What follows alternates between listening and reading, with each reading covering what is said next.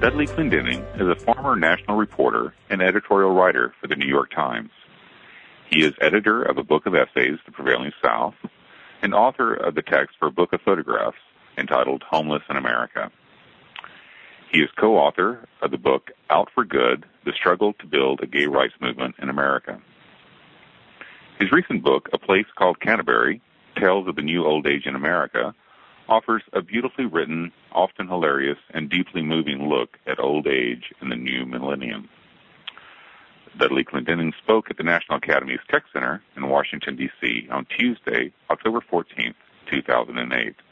The event was sponsored by the cultural programs of the National Academy of Sciences. I appreciate the invitation to be here. I'm very flattered and fluffed up to be um, at the, asked to speak at the National Academy of Sciences. Um, this is a place in which I sort of assume um, people dwell who understand, you know, such immutable things as the laws of nature, um, the laws of physics, for instance, which actually I don't understand, but I thought I...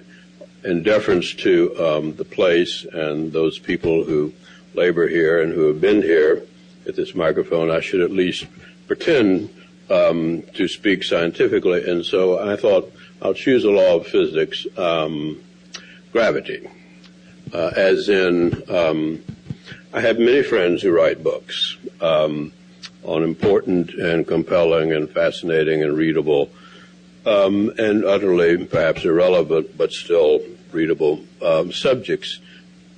Many of them um, come to the subjects from a sense of their own keen intellect, and because they have a very good working knowledge of how a part of the world works.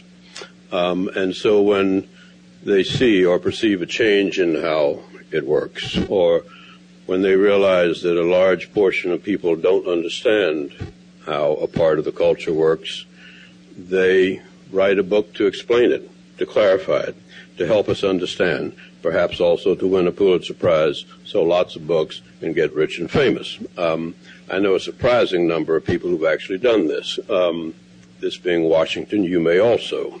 Um, I operate a different way, um, by the law of gravity. Occasionally, life falls on me. Some of you may be familiar with the same phenomenon. It seems to start most often in middle age, but for some of us who are troubled adolescents, it starts earlier on. Um, life falls on you, maybe not all at once, maybe in a series of sort of collapses, and um, eventually at least it gets my attention, and I sort of look up stunned and realize that something on the horizon has changed. Um, my world has been reordered in some way. My understanding of my life has been reordered in some way. Um, sometimes it's a physical change in the world in which I live, or the people, or in the people with whom I live. Sometimes it's more um, a realization of a sort of irresistible truth. Um, and because I'm um, more gut than intellectual, I end up writing books in that way. The one before was called um, Out for Good, The Struggle to Build a Gay Rights Movement in America. It came about for that sort of set of reasons. Um, at uh, in um, oh, in my twenties, and actually in my late teens, I um, dropped out of college and joined the Army and went to basic training, which was a Southern notion of therapy. Uh, Southerners having no notion of actual therapy. Um, Uh, in my mid-forties, that didn't seem such a workable idea, so I, so I found myself a wonderful psychotherapist, um, which is a kind of pseudoscience, as you as you probably all understand, but which is a lot faster than psychiatry. Um, and um, as a result of that, I uh, quit drinking, quit being married, um, and um, found a wonderful co-author and Adam Nagourney, who's the chief political writer of the New York Times, and together we spent seven years and wrote a book which didn't exist, which is a major history of the gay rights movement called Out for Good, The Struggle to Build a Gay Rights Movement in America. Um, um, Simon and Schuster was the publisher, and they did nominate it for a Pulitzer Prize, which it did not win. Uh, also didn't sell a lot of books and make either one of us rich or famous. Um, but it left us feeling clarified and sort of glad that we'd done it.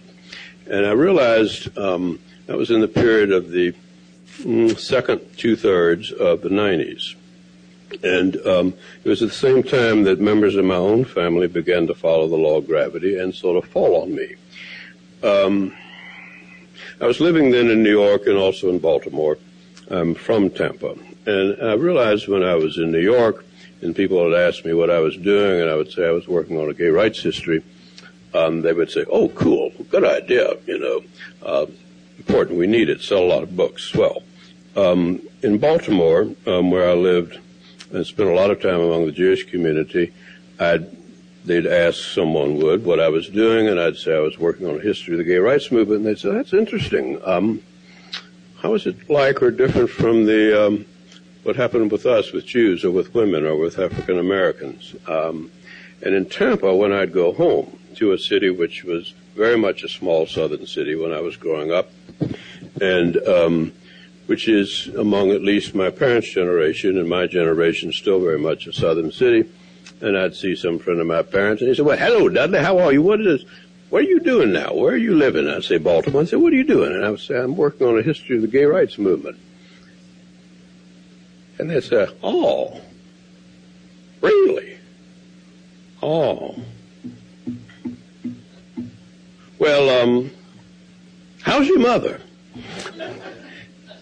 People all my life have been asking me about my mother. Sometimes they do it because they don't, they think it's the only bond we have. You know, they know her. Everyone I knew knew her. People I didn't know knew her. Um, Uh, or they didn't want to talk about what I wanted to talk about. Um, but it was, she was a force and a presence, and so they would say, how's your mother? Well, uh, I'm slow, but I'm not clueless. This book is about my mother. Um, it's not actually just about my mother, though it is. A woman um, who grew old, but still indomitable, charming, uh, kind of bedazzling, intelligent, adorable, um, um, endlessly uncomplaining, um, skillfully manipulating and controlling, um, uh, and able to get you to move around the board like a chess piece if she wished you to, mostly without you realizing it, um, both children and friends and acquaintances. Um, generous, charitable, beloved, maddening, um, infuriating, you know, a mother. Um, it's about her and her son, her poor, rueful, befuddled, um, challenged son, who realizes at a certain point when his mother is in her mid-eighties and his father is dead, that she wants to live life in a way that, in fact, she no longer sensibly can or even safely can. And so it's a story about us, us children, and our mothers, more broadly about us children, us dreadfully named boomers, and our parents, the burdensomely named greatest generation.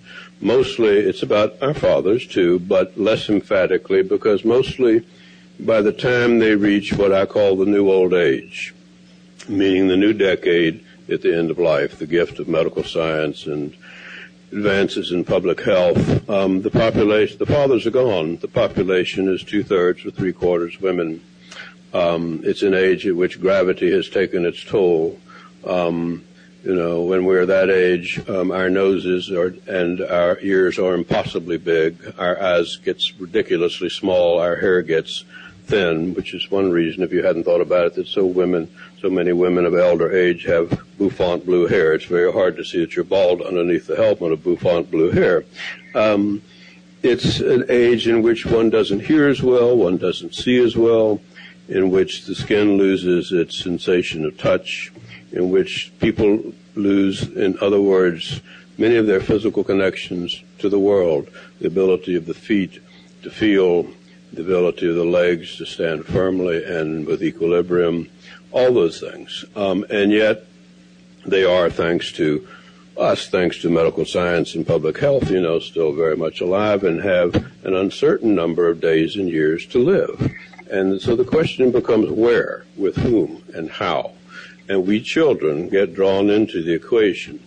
Um, I realized there might be a book in this when... Um, I realized that what my friends and I, uh, in my mid-fifties, when what my friends and I talked about a lot, consumingly, was our parents. they were driving us crazy, um, all of us. Uh, and we all had this sort of what to do about mother or dad. Um, this began to happen, you know, realizations dawn over time. My first um, sort of experience with old age, you know, is with grandparents. I had two of them, two grandmothers. My grandfathers were both dead when I was born. And um, grandmama, my father's mother, uh, who had a genetic strain I didn't realize at the time, but um, over time came to. Shirley Jackson wrote a short story once called We Have Always Lived in the Castle. Well, in my father's family, we have always been demented, um, at least past a certain age. Um, Grandmama got to be, I'd always thought of her as kind of nice and dull, and then, and then gradually I realized she'd gotten to be a lot of fun. Uh, we'd go out to dinner to Morrison's, which was a cafeteria in the South, where you'd choose your meal from a line, and then the waiters would bring it over, and it had the advantage of being tasty and Southern and cheap. And um, my aunts, my crazy aunts, Bessie and Carolyn, who had moved in from the country but never really arrived in the city, would take us, uh, us being my grandmother, their mother, and me at the age of, say, eight or nine or ten. And um, we'd have dinner, and um, then they'd go to get the car, leaving Grandmama and me to wait for them, and Grandmama would turn to me and say, "Who were those women?" And I would sort of, I thought, this is fun. And she would say, "Are we going in to eat now?" And I said, "No, we've just been in to eat. You had biscuits, and I had biscuits." And, you know, she said, "Oh, good." Um, she would come to dinner and very carefully take out her teeth and lay them on the table beside the plate as we began the salad, you know. Uh, and I thought, Grandmama is getting to be fun. Um, much later, my cousin Florence, um, who was um, an older cousin and who was the intellect of our family, um, a University of Chicago graduate, she was the fierce liberal of our family. Um, she was, she and Louis um, were childless. He worked for the United Nations. They lived all over the world. Um, Um, she was a founding member of Planned Parenthood, a graduate of the U- University of Chicago School of Social Work, a charter subscriber to the New Yorker, and had a, a phenomenally large no bullshit detector and a um, and an implacable view of the world. And she would say, "More people have been killed in the name of religion than for any other reason." She would say, "I'd say, wow, I hadn't thought about that." This was early on, um, before the rise of the religious right in this country. Um, She was first to say to me, "What do you believe in?" And I thought, well, you know, doing good, being honest, um, being polite. And I didn't really want to say that. That sounded so wimpish. And she said, after I bumbled around, she said, "If you don't know what you believe in, you'll never amount to anything. If you don't have a cause, you'll never succeed," which I thought was a really rude comment. Um, as time went on, I came to understand what she meant. Um, she was indomitable, and she um, was on lots of boards and commissions after they retired to Clearwater, Florida. And um, she always said, "If life ever ceases to be worth living, I have the means right here in my bedside table," by which she meant a vial of Seconal, which her doctor had prescribed for her at her request. Um, and after Louis died, she said, "You know, someday I'm going to decide." We all knew that. She was a paid-up member of the Hemlock Society. Um, the problem is, if you live a really vital life and have lots of boards and commissions and projects and films you want to see and books you want to read and friends you want to have dinner with and, and other people you might even want to kiss and cuddle, um, then no day seems like the one on which you want to end it. And um, so she didn't, and she had the misfortune of her brain outlived her body. Her will, her spirit outlived her biology, and um, she was suddenly bedridden. Her lungs had failed, and um, I went to see her in the hospital and said, "If you um, need me sometime later, call me." Um, she said, "Thank you, we'll see." Um, she uh, was released on hospice care and went home, um, and paramedics left her. The, the hospice nurses would arrive in the morning. Her sister-in-law was there. Florence asked for a bourbon and water. Dot brought it to her. Dot left the room, closed the door. Florence took a big gulp of Seconal and bourbon and water to accelerate the, you know, the action of the pills, conked out and gasped and rasped and gurgled and wheezed for hours while Dot sat outside the door and thought, oh, God, um, do I call the paramedics? Do I not call the paramedics? She won't want me to. She'll kill me if I call them and they save her life. So she didn't. In the morning, Florence woke up and said, oh, damn, I botched it. Um, and then she called me. And so we conspired for over a period of months to see if there's some way I could help her kill herself, because hospice had arrived, taking her pills, and she couldn't get out of bed and go to the kitchen where they were. And, of course, they'd thrown away the Seconal. Um, we couldn't figure out a way. Um, the Hemlock, you know, doctors I knew said, well, I don't want to prescribe you any more pills. They didn't know her, and she, her intent was already clear. Um, you didn't want to be the name on the prescription. They said, go on the street and buy them. I said, ask for what? They said, well, reds or blacks. And I said, where? And they said, well, you know, where people sell pills on the street. Um, I couldn't figure out how to do that. I called the Hemlock Society, and the man there, who might have been the president, it's not a big organization, said, well, you could put a plastic bag over her head. Um, I said, I did not sign up to murder her. I, I love her. I want to help her. Um, she finally said, what do you think will happen if um, we just let nature take its course? And I said, I think you'll die of pneumonia. And she said, pneumonia? That's not so bad. She said, never mind the other. I won't have you involved. It took two more years for her to die, and she was living in her own house at the cost of fifteen thousand dollars a month with round-the-clock care, uh, keeping her alive, which was not her intent.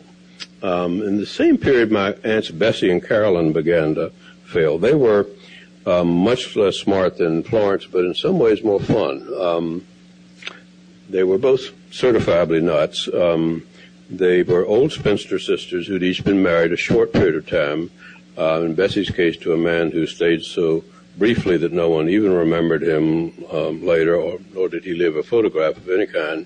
I never heard anyone talk about him. Um, and um, Carolyn, who married quite late in life, um, in her fifties, to a man who she explained when I asked her why she married him, said, because he neither drank, smoked, nor swore. Um, I don't know what else he did, because he died six months later. He was eighty-six. Um, and, but she had the marriage of her choice for a brief period of time, and then they resumed living together, which they had always done. And um, um, Bessie had electroshock treatments in the fifties and sixties. My mother took her, and it was the kind of town in which uh, one of the doctors in the hospital, who was a friend of my family's, would walk through the waiting room, and Uh, the waiting room board would say, um, there's a register of those coming in for electric shock, and it said B. Clendinen. My mother was Barbara Clendinen. My aunt was Bessie Clendinen. And the doctor, whose name was Brown Farrier, kind of a fussy, formal man, looked at the board and looked at my mother and looked at the board and looked at my mother and said, well, Bobby dear, do you think they're helping? And Mother said, yes, Brown, I think they are. Thank you. Uh, She had enough presence not to be spooked. She didn't mind if he thought that she was getting electroshock treatments. She knew things about him and his family, too. It was, you know, people in cities of that size in those days all thought they knew each other and all about each other, and sometimes they did. Um, my Aunt Carolyn, I discovered after my father died, um, had been committed to the state, to the Florida State Asylum for the Insane at Chattahoochee, um, as a religious nut. If you can imagine how much of a religious nut you would have had to be in the South in the nineteen twenties to be committed to the state madhouse. Um, the Florida State Asylum for the Insane at Chattahoochee is a wonderful name. It sounds Faulknerian. It doesn't, it's not called quite that anymore, but that was its name. It existed. And um, on the strength of that demonstration, she they let her out after a while, and she she was gentled. Um, not quite so insistent on converting everyone else in sight. Um, but on the strength of that demonstration, my mother persuaded my father to make her my godmother, so that when I was born, I had my crazy Aunt Carolyn for a godmother. Um, and it was typical of my mother's thinking, so that you should understand her. She believed she was an incurable romantic. She believed that you could turn always a lemon into lemonade, a sow's ear into a silk purse. And so um, when my father died um, in nineteen ninety-one, and uh, and then um, in the period of four, three years after that, when my cousin Florence began to collapse, and my Aunts Betsy and Carolyn began to wander down the street and uh, declined to get out of bed to eat, and my mother had uh, powers of attorney drawn up, and I went and and um, uh, living wills, and I went over to my aunt's house and spent all the afternoon until they signed them, because somebody needs to be in charge when things begin to fall apart. And the truth was, they were probably already so demented that um, a lawyer, if there were a lawyer to argue, you know, the other position, could easily say they didn't realize what they were signing. Well, they probably didn't. But it was a good thing they did, because a month later, Bessie almost burned the house down, and Carolyn somehow dragged her out. And at midnight in the hospital, my mother said, oh, I guess we'll have to take them home. And I said, no, we won't. Um, I put them in a nursing home. Um, I had power of attorney. It was the only thing to do. It was the wrong thing to do. It was the wrong nursing home. It was the right thing to do, but it was the wrong place. I didn't know anything. We aren't trained for these moments. We aren't trained for these these crises in families, for these dilemmas. Um, it turned out to be a place, um, it was a place where my mother-in-law's mother had been, and they had money, so I thought it was good. What did I know? Um, what I didn't know was that they didn't know any more than I did, and so it wasn't a good place. Um, most families don't know very well how to choose a place. Um, but by nineteen ninety-four, um, my aunts and Florence were all in nursing homes and diminishing, and the, the issue became my mother. Um, I want to read you a small passage. My mother was frail. Given her deteriorating bone structure and fainting spells, she was fainting and falling down the stairs of her beloved house. I knew she needed support and would need more, but my father would never consider Canterbury. It depressed him. Canterbury was the place where I thought she ought to be. She knew people. Um, it was like a good apartment hotel with a nursing wing, um, full of her friends, very good care, not far away on Tampa Bay. I don't want to be around all those old people, my father said. After he died, I worked on Mother to make the move. It took three years. I never knew what finally persuaded her. She was very stubborn. But when she saw what happened to Bessie and Carolyn and to Florence and watched me deal with them, she decided in early nineteen ninety-four to make out a living will and to grant me her power of attorney. And that November, she moved to Canterbury. I didn't realize, even after all my prodding and research into comparative costs and services and interviews with friends whose parents had granted them power of attorney and long memos about all of this to Mother, what a change it would make. But the move began not just a very different phase of her life and her expectations of it, but also of our relationship, and more important, who was supposed to be in charge. Mothers like mine, Southern mothers of a generation that was raised to flatter men, to reflect their identity, but in fact to manipulate and control them and the families they produced, did not teach their children to take over when the time came. They didn't want to be taken over. They might want to be waited on. They might want to be provided for, but that wasn't the same thing. And so we began a very complicated dance, a polite, informal sort of minuet, round and round, in which she, as usual, tried to exercise the lead without seeming to, and I, without seeming to, tried to take the lead without stepping on her feet. My mother was an artful and enormously stubborn person. She had been very resistant to Canterbury, and she had the, the option that women in her situation often do, of stalling on decisions. Husbands frequently have no choice. God, or nature, snatches them away years before they might have moved. But widows usually can choose or not to give up the houses that have been their homes, their nests and chief creations, and it can be a hard choice to make. When Mother finally did agree, she had a troop of friends already at Canterbury.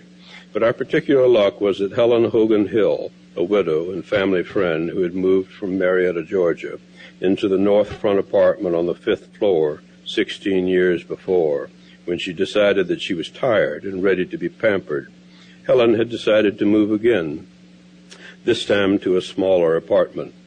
Helen had always been glad of her decision to sell her house in Georgia and go to Canterbury, where there was a whole staff of people to take care of her. When I realized I wasn't in charge anymore, she said, I felt better. She decided she would feel better yet if she spent less money each month. So she gave up her two-bedroom, two-bath apartment and moved three floors down to a one-bedroom unit overlooking the building's entrance. Now she could keep tabs on everyone coming in or going out of the front doors. For her signature on a contract, eighty-eight thousand dollars in cash and one thousand five hundred five dollars a month, my mother took apartment five oh two, Helen's old space. It landed her by luck of the draw in the middle of what I came to think of as I visited and listened on the phone to her tales of life at Canterbury as a special kind of soap opera. As the years passed, the courage and grace and willingness to change that are required to negotiate passage through this new old age began to seem an exquisitely poignant and gritty and dear kind of odyssey to me. Our parents were increasingly what my friends and contemporaries and I talked about. Their drama had become the central drama of our lives, too. It was a drama and a comedy that I felt a part of and that I wanted to be more of. The feeling grew, and after a time I decided that there was a book of tales in Canterbury about a new time in life, and that I should try to be there with Mother and her friends as much as possible to experience it and to tell it. It has taken a while.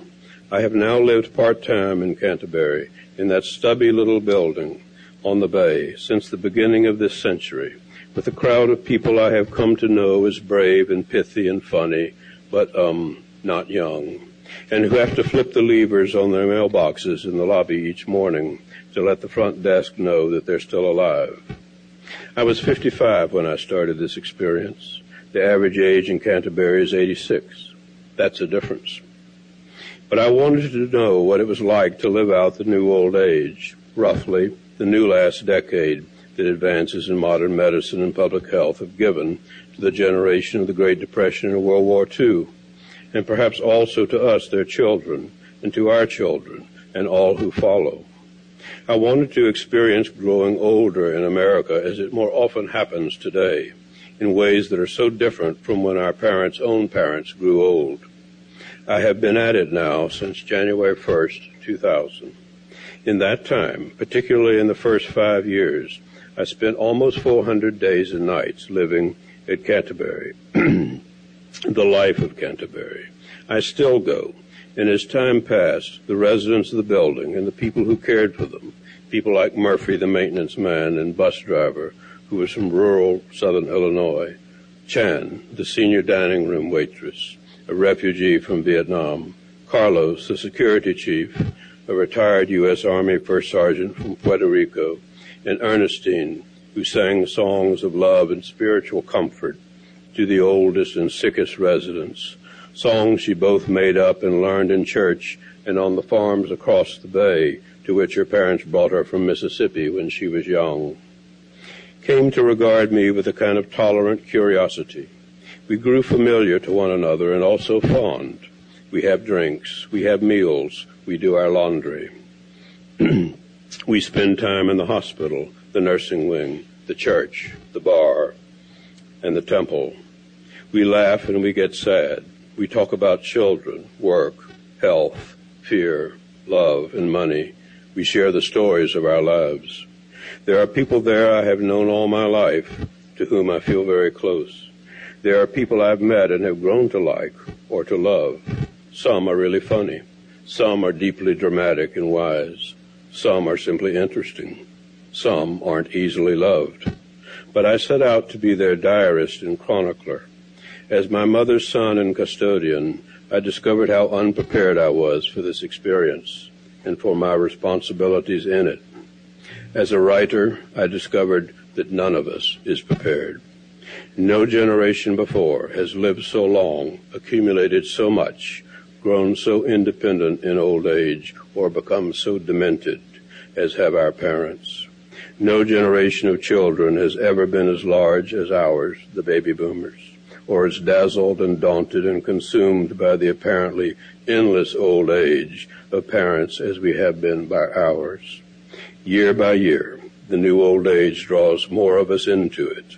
It is a growing national set of tales, and this, as well as I can fashion it, is the very personal story of that time at just one place called Canterbury. Um, Canterbury is fifteen stories tall on the bay, an arm of Tampa Bay. It's actually fourteen stories because, of course, it has no thirteenth floor. Um, for the same reason that nobody in the building has black cats. Um, and um, it has one hundred twenty-five apartments, which is small, so everyone can feel they know each other, even if they can't remember each other's names or each other's, the facts of each other's lives all the time. It feels sort of tribal, uh, sort of like an extended family. And extending out from the building, which is in the form of a, a squat cube, um, is the nursing wing. Two floors, sixty beds. So you live like this for as long as you can, with a swimming pool and a library that is stocked with the Wall Street Journal, the New York Times, and the latest books, most of them conservative and sort of patriotic, but um, uh, and other magazines, and a little general store, and a little gym, and a dining room where they serve wine with a meal every night, um, and a social lounge, um, and an auditorium, um, and a and a and a hairdressing salon, which is essential because women of that generation don't do their hair. They get their hair done. Um, um, sometimes some women make appointments with their hairdressers for after they die so that when they die, their hair will be done and they'll look their best at their last great social occasion at an open casket ceremony. Um, um, It's a place which is self-contained. Some people never leave the building. Some people have elaborate lives out of the building. Um, some people have second homes and go to symphony and to dinner and have cocktails and love affairs if they're interested and can catch somebody or be chased and caught, and some do and some are. Um, they fight with their children. If they have husbands, old husbands and wives, they fight with each other. Um, they live a life which is... Um, which nobody feels wonderful every morning, and most everyone is surprised to wake up, in fact, every morning, the average age being eighty-six, um, and no one knows how long it extends. Um, but they, you make a life because you're there. Um, our science has enabled us to be there. And, um, and so night sometimes, as one husband said to me, you know, it's like this. She said, we get in bed, we take out our hearing aids, we yell at each other, and we go to sleep. Um, um, mother didn't want to go there. Um, first, she didn't want to go because of my father, um, who didn't want to go. Then she didn't want to go because she loved being independent, and she loved her house. Houses are the nests, the accumulations of our life experience, you know, particularly for women who survive, of that generation who survived their husbands. She took to falling down the stairs. She would call me and we would talk, and she would tell me these funny stories of falling down the stairs and um, or the car beginning to bump into things. Or she would call one night and said she was looking forward to going out to dinner. She was at her dressing table dressing for dinner. She went out to dinner and had lunch and almost every day. She had a very elaborate social and cultural schedule. Um, Um, she'd done a lot of things in her life. She'd helped integrate the Y W C A when she was chairman. It was her project.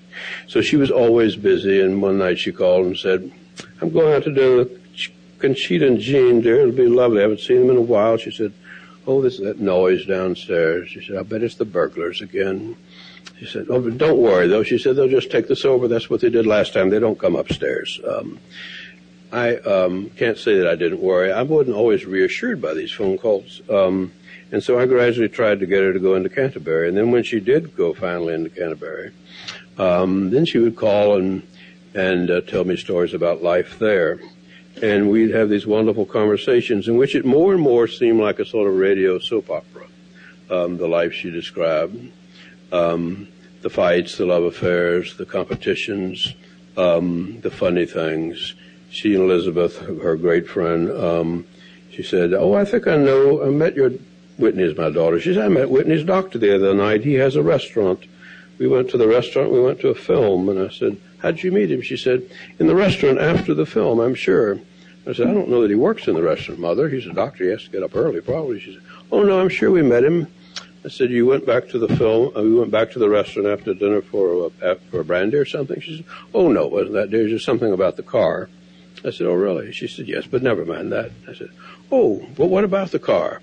With mothers, you know, when they say never mind, there's always a story. And she said, oh, well, it was just, uh, I, we, we couldn't use it. And I said, really, why not? She said, well, um, I, I couldn't, I wasn't able to drive it. And so we went back to the restaurant to make a phone call. I said, it wouldn't start. She said, well, it wasn't that exactly. I said, well, um, you, had you locked yourself out? And she said, well, uh, not precisely. She said, well, this is tiresome, dear. Let's not talk about this. I said, oh, but we're almost there. Let's finish. She said, um, was the, you were not locked out? She said, well, no, we weren't locked out, but it, I said, but you couldn't get in? She said, no. I said, why not? She said, well, it was too hot. And I said, too hot?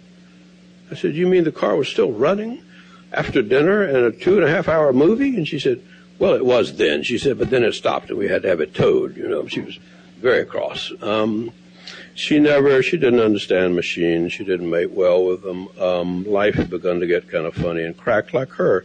She tilted in two different directions. She had very bad osteoporosis and arthritis. Uh, but her mind was still good. She worried, though, about her blood pressure. And, um, and I, I, I didn't know really the why she was worried, uh, because she never talked much about that. She would sometimes say, oh, I've, you know, the funniest thing, I've broken another two vertebrae. She said, it's, it's so wonderful that so many years passed and, uh, I haven't broken it in fourteen years, and if I hadn't stopped taking the estrogen, I would, but I wouldn't have broken this one. But the estrogen had started her menstrual periods again, which were so heavy that it made her anemic, which made her faint, which made her fall down the stairs. Science is complicated in old age. So she stopped taking the estrogen, and then her vertebrae began to crumble again. Um, and so finally she had moved to Canterbury. Um, and she was actually very happy there until um, just before Easter, the night before Easter, and she had a stroke. Um, I flew down, and we had the most interesting conversation. She was in a coma for three days and came out of the coma and um, uh, popped up. And uh, began criticizing the decor of the hospital room. Um, she said, that really is dreadful. I like that down. And um, so the nurse and I took it down, and we had strange conversations for a week. She would say to me, how come you know so much about me? And I would say, I just find you fascinating. I've been studying you all my life. And we would go on, each of us trying to figure out how much the other knew. Um, uh, After a week, she had a second stroke, a clot, and that really undid what she had left. And then she moved into the nursing wing at Canterbury. And I began to go down more frequently. And I, be- and I decided after she didn't die, because we thought she would in the coma, and she didn't. And I thought, we thought she would after the second stroke, because the doctor said, um, you know, she can't survive long, not being able to do anything for herself. She'll aspirate something, or she'll get a... you know, an infection of some kind, and then you'll have to decide about an antibiotic, and she probably won't last more than six months. But she did. And so finally I decided to do what I thought had thought of doing, which was to try to write a book about this new time. And so I arrived January first um, of two thousand with a bag full of notebooks. And I began to spend a lot of time at Canterbury. And um, um, and the life went something like this. And we also began every once in a while to give Mother Last Communion, because she would appear to be dying again. She would stop eating, or she would develop some infection. And my sister would say she would like Last Communion. And so the priest would come and clink his little bottles of, you know, of the wafers and wine. And she would perk up and look wonderful, as if she was having a social hour. And... Um, enjoy it a lot, and the priest would leave, and Mother would be better, and then after a while she would appear to be dying again. And the priest, the priest retired. Uh, Mother kept dying and reviving, and lived. And I began to spend a lot of time there. One afternoon, as I took the tower elevator down, a white-haired woman with glasses got on. Almost all women at Canterbury have gray or white hair and wear glasses. She smiled. We said hello and began to descend. Then the elevator stopped again. A mild white-haired man with glasses got on. Almost all men at Canterbury have white hair, spare hair, or no hair, and wear glasses. The men sometimes complain that they can't tell the old ladies apart because they all have white hair and glasses. The women sometimes say the same thing about the men, but not so often, because there are fewer of them, and the added feature of male baldness helps to sort them out. "Well, nice to see you, Fred," the woman said in a neighborly way. He smiled. She paused and then asked, "How's Helen?" He blinked and continued to smile, but didn't answer. He appeared to be thinking about something. She waited. Not everyone at Canterbury hears very well. "How's Helen, Fred?" she asked again, a little louder, as the elevator dropped slowly down. He looked uncertain, as if preoccupied by some other question. She tried a bright smile and more projection. "I was asking about your wife, Helen," she said, propelling the words as she leaned toward him. He was silent a moment, and then quietly, with an expression that suggested he found this uncomfortable, replied, "That's not her name." "Oh, I'm sorry," she said, recoiling with a small gasp and a rueful look. "I've gotten so bad with names, Fred. Forgive me. What is her name?" He looked at her absently, as if he were trying to make up his mind about something. The elevator was descending. She glanced up at the floor numbers flashing above them. Four, three, two. She wanted desperately to get the name right next time, and they were almost at the lobby. "Your wife, Fred. What's her name?" The doors opened. "I'm thinking," he said. On a different day, I headed into the elevator in shorts and a T-shirt for a long, fast walk along the sidewalk by the bay. I used to run for miles down that concrete, which is probably what happened to my knees. Now I walk. I heard steps coming down the hall, so I held the elevator door, and the Duchess came in. It is an earned title. In the funny nomenclature of Canterbury, the residents are inmates, a name they give themselves, in acknowledgment of the fact that once paid in, they probably will never leave. It would cost them money. But they also give each other nicknames, and the Duchess is what her inmate friends called Marguerite Dressler, formerly of Jacksonville, in honor of her sense of style. The Duchess had an eye for things, and as she stood next to me that morning, a tall, glossy vision in black and white, with her big signature earrings glinting boldly at the neck, she was eyeing me. "You stay in good shape," she said approvingly, her large, dark eyes roaming beneath arched, dramatic eyebrows. "You look real fit. You exercise, don't you?" I felt under her gaze sort of like a lamb chop. It felt nice. "Well, I try," I said. "I thought so," she replied, her long fingers and lacquered nails sliding over her silver-headed cane, the eyes still moving up and down. "You're nice and lean. You've got curves in all the right places." I have male friends who would kill to start their days like this. "Thanks," I said, with rising feeling. "You're looking pretty smashing yourself." With her mass of silver hair, her long cheekbones and good skin and big sexy jewelry, she did, especially for a dame in her early eighties with a weak heart and osteoporosis. We stood there a moment, warming in mutual regard, and then the elevator hit her floor. She threw me a wink and sashayed out, leaving us both feeling better, foxier, more desirable than before. Some months later, as Miss Dressler reclined in a chair in a nearby salon, having her toenails cut and polished and painted to complement her shoes, the pedicurist looked up and realized that her client had departed. The Duchess's inquiring but tired heart had stopped. Things then got very busy. This was Florida. It was a good salon. The pedicurist had training in cardiopulmonary resuscitation. She started mouth to mouth. Someone called nine one one. An ambulance came screaming to the door. For two weeks, lying in a stationary hospital bed with monitors beeping and an oxygen tube up her nose, the Duchess made no sense. "This ship isn't moving," she declared, when her Canterbury neighbor, Martha Cameron, then eighty-three, went to see her. "We must be in the Arctic Circle." She had been there on a cruise ship with her sister, Millie, the widow of a bank chairman. But Miss Cameron, the nurse, one of the first women ashore at Utah Beach after D-Day, knew that her friend was reacting to the cold oxygen flowing up her nose. The Duchess thought she was stuck in an ice floe. Miss Dressler still doesn't remember the events of that day, but gradually, with therapy and care in Canterbury's nursing wing, Her strength and the twinkle in her eye returned.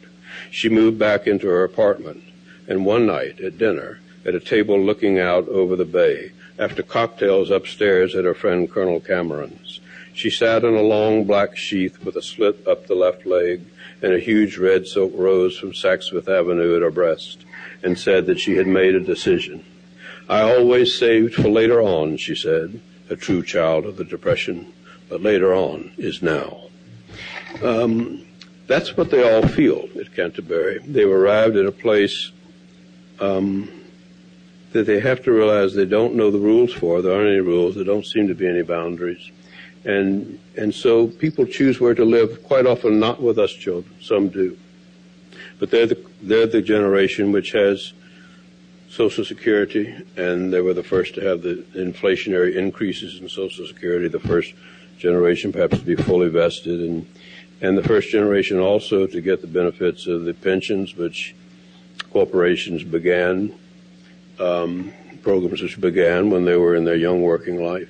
And many of them had bought homes when they came back from World War Two because the government, in the creation of the F H A and the Veterans Administration, helped them buy houses, and the houses grew in value, and they traded up and got bigger houses, and so they have equity and monthly income, even if they don't have stocks and bonds, to afford to live someplace besides with us children, which is the way parents used to live and die. When they got old, they move in with the children. They don't all want to be with us children, so I've discovered, you know, they may love us, um, but they like being someplace else, either because they don't want to spoil the relationship with us because they do like us, or because they don't like us and don't want to be with us, or because they like us but don't want to be controlled by us, or because they don't trust us to know what to do with them. They're right. They shouldn't trust us to know what to do with them. We don't know what to do with them. It's an experience that's difficult to learn. Um, and so they move, many of them in, in increasing numbers, into post-retirement places like Canterbury, which in this case is a non-profit, standalone, um, Um, sort of community and church organized uh, facility. But it's wonderful in being small and in being diverse. It's full not just of the Episcopalians who created it, but of Jews, Roman Catholics, fundamentalists, other Protestants, Baptists, agnostics, one really scrappy, determined, smart, and raunchy atheist, and um, with whom I came to stay as the years passed by. It has people who are wealthy, people who are upper, upper and middle class, people who are uh, shabby genteel increasingly, as my mother came increasingly to be as the years passed and she continued to live. They will take care of you even if you run out of money until you die, if you can walk in the door under your own power um, and pay the monthly tab, pay, give them a chunk of money at first, seem to be a good uh, physical bet, meaning walk in the door if you're finances pass muster, so long as you don't give away your assets or squander them, gamble them, um, or lose them somehow. Um, that's the contract. And so people live for a long time, and many of them are people I've known all my life, um, Southerners, dotty old Southerners who make great narrative. Many come from other places, Eastern Europe, New England, the Northeast, the Mid-Atlantic, the West, Mexico, Um, the Philippines. The residents are brown and white. The staff is brown and black and yellow and tan. It's an upstairs, downstairs tale and two generations. And um, and one never knows what one is about to find. I'll read you one last short passage. Um, it's about a neighbor of mine named Wilbur. And it will give you, I think this is about gravity, if you will, and you'll see what I mean. Um, And uh, it's about the mystery of old age, which is what I found so interesting and so compelling in the imagination um, that comes to play.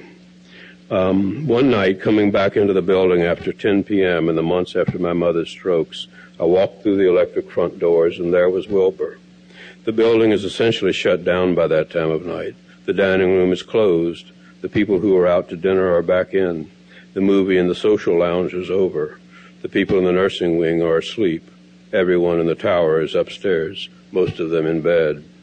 But Wilbur was standing in front of the elevators, tilted a little to the right, peering this way and that. It wasn't just his car that he couldn't find anymore. He was looking for Mary. He'd just left her upstairs, but he didn't realize that. When Wilbur looked away or stepped away, sometimes he didn't remember that Mary was right there, his wife Mary, in another room in their apartment up on the fifth floor. He just remembered Mary, and then he missed her. He had begun to go looking. He was looking for the life he'd had. I had known him since I was a boy of four, and he was Nathalie's father, a man of forty.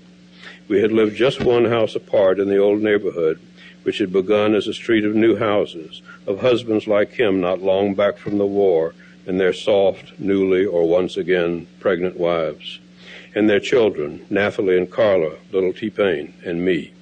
Wilbur had known all the ways in which I was trouble from the day we moved on to that street in nineteen forty-eight until the last decade when he began to forget.